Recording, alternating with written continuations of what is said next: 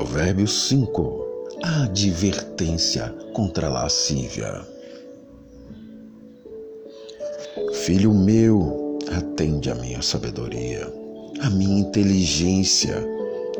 Inclina os ouvidos, para que conserves a discrição. E os teus lábios guardem o conhecimento, porque os lábios da mulher adúltera destilam favos de mel as suas palavras são mais suaves do que o azeite. Mas o fim dela é amargoso como um absinto, agudo como a espada de dois gumes.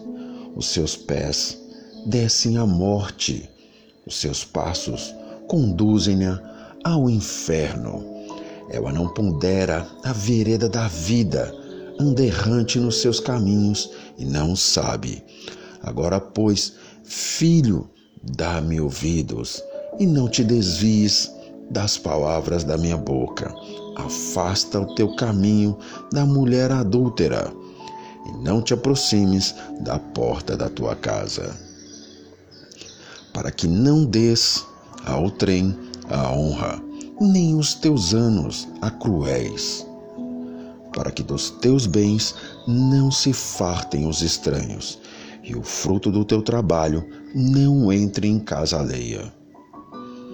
E gemas no fim de tua vida, quando se consumirem a tua carne e o teu corpo.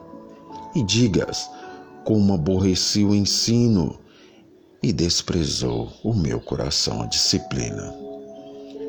E não escutei a voz dos que me ensinavam, nem a meus mestres inclinei os ouvidos Quase que me achei em todo o mal que sucedeu no meio da assembleia e da congregação.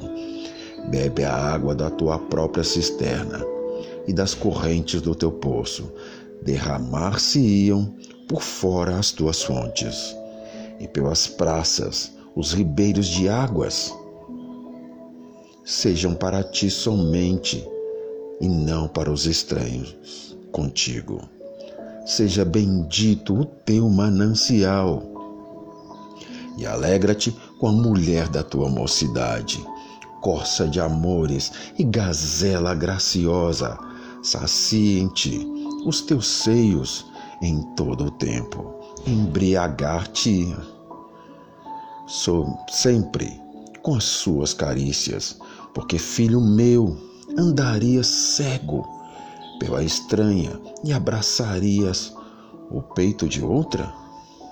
Porque os caminhos do homem estão perante os olhos do Senhor e ele considera todas as suas veredas.